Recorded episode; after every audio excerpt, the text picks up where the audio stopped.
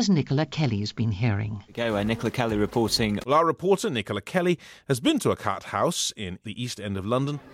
So I've just arrived in the Mathare slums on the outskirts of Nairobi. It's dusty and dense, and I'm flanked by donkey carts full of bananas and watermelons. Two nations both in the grip of a crisis. The first is war-torn Syria in the Middle East. The second is Nepal, here in South Asia, where an earthquake devastated great swathes of the country last year, exposing vulnerabilities that opportunistic human trafficking gangs are now rushing in to exploit. Nicola Kelly, who travelled to Ethiopia to gauge the impact on the ban.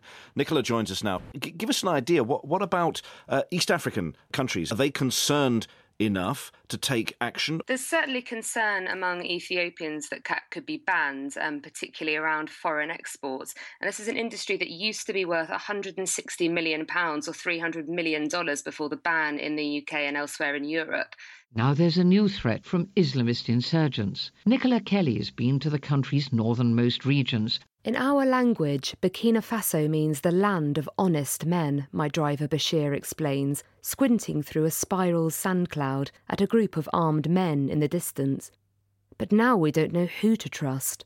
At a night shelter in western Glasgow, Asif, an asylum seeker from Pakistan, says the latest wave of refugees are being treated differently. Syrians, they get first priority.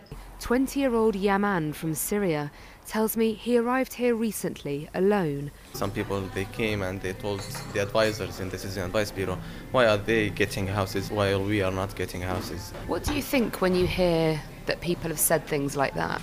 I get afraid. Yoga is widely considered to be a pastime for the privileged, but at one yoga studio in Nairobi, classes for people living with hearing impairments, blindness and albinism are helping to challenge the stigmatisation surrounding disability in Kenya.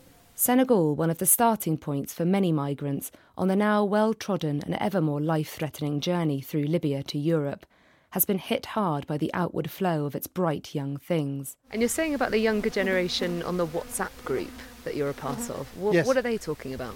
Sharing ideas, all sorts of funny ideas, farming with apps. That's the way to go.